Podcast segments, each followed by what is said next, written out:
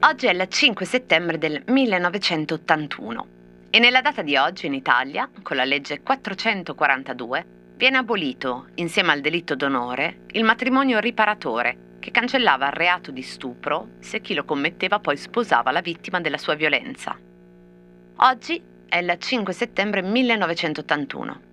Mia sorella compie 5 anni e mia madre è incinta di 6 mesi. A dicembre 1981 nascerò io e questa nota autobiografica serve a ricordare a me stessa, ma anche a voi, quanto la nostra generazione sia venuta al mondo insieme all'acquisizione di alcuni diritti, il divorzio, l'aborto, l'abrogazione del meschino matrimonio riparatore che condannava di fatto la vittima di uno stupro per l'intera vita, e quella del vergognoso delitto d'onore, e che fino ad allora non erano affatto scontati e che sono ancora troppo giovani per darli per scontati.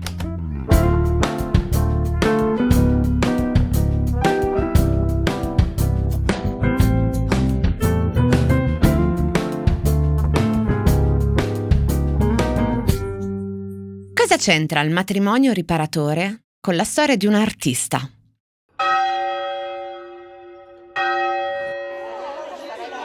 No, non ho paura perché io l'autostop lo faccio sempre. Sono già stata a Istanbul, sono già stata in Russia in autostop e non ho paura.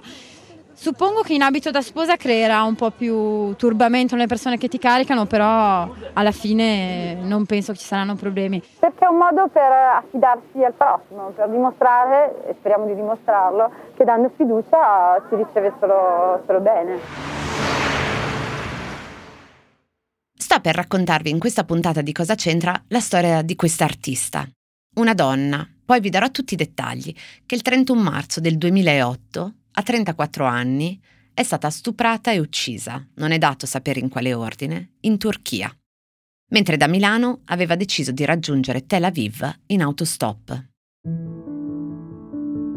Se il vostro primo pensiero adesso e scusatemi se vi sentite offesi o offese, ma se in un angolino anche remoto del vostro animo, mentre pronunciavo questa introduzione, si è fatto spazio il pensiero, beh, in autostop, in paesi stranieri, se l'è cercata, oppure ha tirato troppo la corda, oppure se ti metti in macchina con sconosciuti in posti remoti del mondo sono cose che devi mettere in conto che possano succedere. Ecco, se qualcosa del genere, un pensiero così vi ha attraversato, siete la prova di quello che ho detto nell'apertura del Cosa c'entra di oggi, e cioè che non possiamo permetterci di dare niente di acquisito per sempre se c'è ancora uno spazio in cui siamo portati a pensare che ci possa essere una responsabilità da parte della vittima di uno stupro o di un femminicidio. Che esistano quindi delle condizioni in cui il diritto di una donna di muoversi, fidarsi degli altri, viaggiare, siano come sospesi.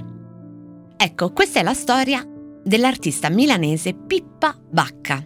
C'è un documentario che la racconta, si chiama Sono innamorato di Pippa Bacca. Il titolo viene da un'opera che Pippa aveva fatto quando era stata lasciata da un suo innamorato. Lui aveva deciso di interrompere la loro relazione perché diceva di non essersi innamorato di lei e lei aveva fatto stampare migliaia di spillette con scritto Sono innamorato di Pippa Bacca, chiedimi perché immaginando che si innescassero conversazioni tra sconosciuti che davano ragioni immaginate, inventate, per cui dovevano amarla. Non funzionò per riavvicinare l'uomo, ma per far parlare gente sconosciuta di lei e delle ragioni per le quali ci si innamora. Il documentario è del 2019. La domanda a cui si trovano a rispondere le sorelle di Pippa intervistate è la stessa. Se l'è cercata? La sua fine ha contraddetto il suo progetto artistico? Pippa Bacca era uno dei nomi d'arte, una delle personalità dell'artista milanese Giuseppina Pasqualina di Marineo, figlia della sorella di Piero Manzoni. La madre si separa da giovane, con sei figli a carico, tutte femmine, le veste uguali per renderle più facilmente riconoscibili nei loro spostamenti in mezzo alla gente, le carica in un van, a cui danno il nome di Arlecchino, e girano il mondo così, d'estate ed inverno. Quando il camper le abbandona, iniziano con l'autostop.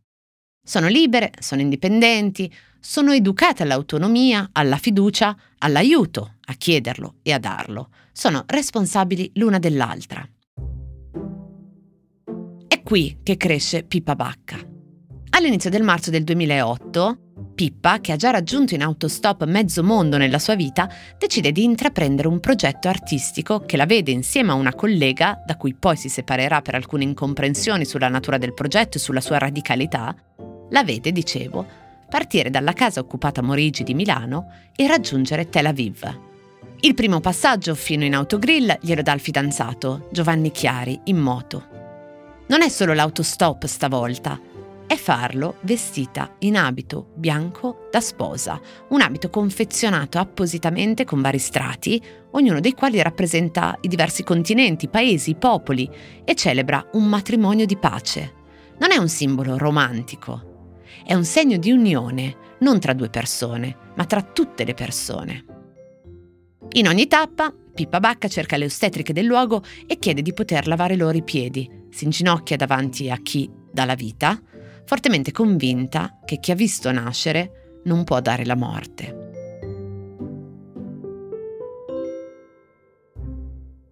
L'altra artista invece ha un abito con molte tasche su cui le donne che incontrano ricameranno le loro storie. Tutto il progetto si basa sulla fiducia verso gli altri, non rifiutare nessun passaggio, nessun mezzo di trasporto, credere nelle persone, nel fatto che la voglia di aiutarsi anche se sta in piedi fino a 11 ore ad aspettare un passaggio, sia più forte, sia maggiore, sia più potente di quella di farsi del male. A un certo punto, a Istanbul, le due artiste si dividono e si perdono le tracce di Pippa. Non manda più messaggi per due giorni. Il compagno e una delle sorelle partono a cercarla. La ritrovano all'obitorio, dove sono chiamati a fare il riconoscimento. L'uomo, che l'ha violentata e uccisa, al primo interrogatorio confessa l'omicidio e viene portato in carcere. Trovano da lui la telecamera con cui Pippa ha ripreso tutto il suo viaggio. Ed è successa una cosa assurda e al tempo stesso spaventosa. Il suo assassino, dopo averla stuprata e strangolata, ha filmato il matrimonio di una sua amica.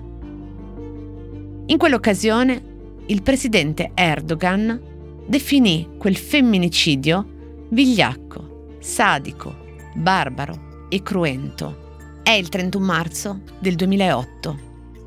Eppure, fino al 2005 in Turchia esisteva una legge simile al matrimonio riparatore, poi abolita nel percorso di avvicinamento all'Unione Europea.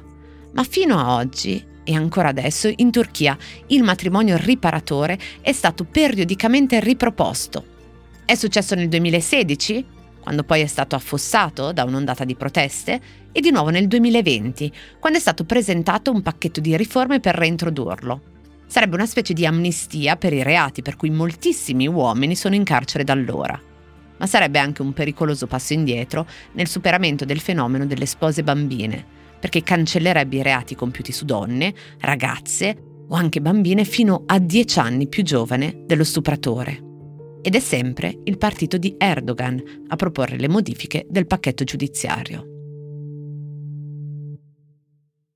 Cosa c'entra tutto questo si capisce da sé.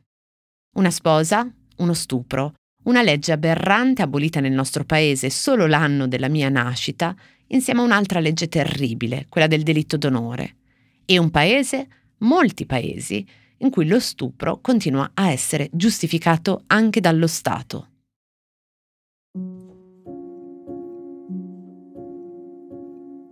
Torniamo a quella domanda iniziale. Il progetto artistico di Pippa Bacca è fallito? È fallita la tesi della fiducia?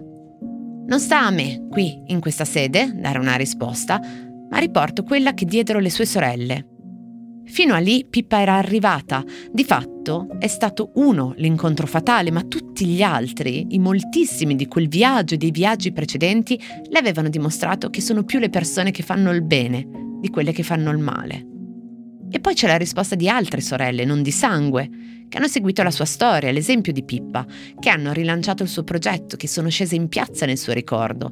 Tante donne, per lo più straniere, che si sono vestite da spose e sono andate in strada a chiedere il diritto di potersi fidare dei loro uomini. E una storia, un caso, una singola persona, spesso ce ne dimentichiamo, vale moltissimo anche per cambiare la sorte di molte nel caso del matrimonio riparatore, abolito in Italia oggi, 5 settembre 1981, anche se ci vollero moltissimi anni, quel gesto singolo era stato un no. Nel 1966, il no di Franca Viola a concedersi al matrimonio riparatore.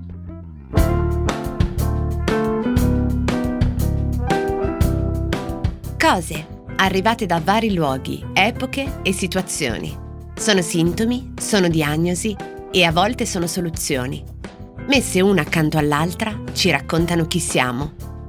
Io sono Chiara Alessi e Cosa c'entra è un podcast del Post in cui partendo da un fatto del giorno vi racconto la storia delle cose.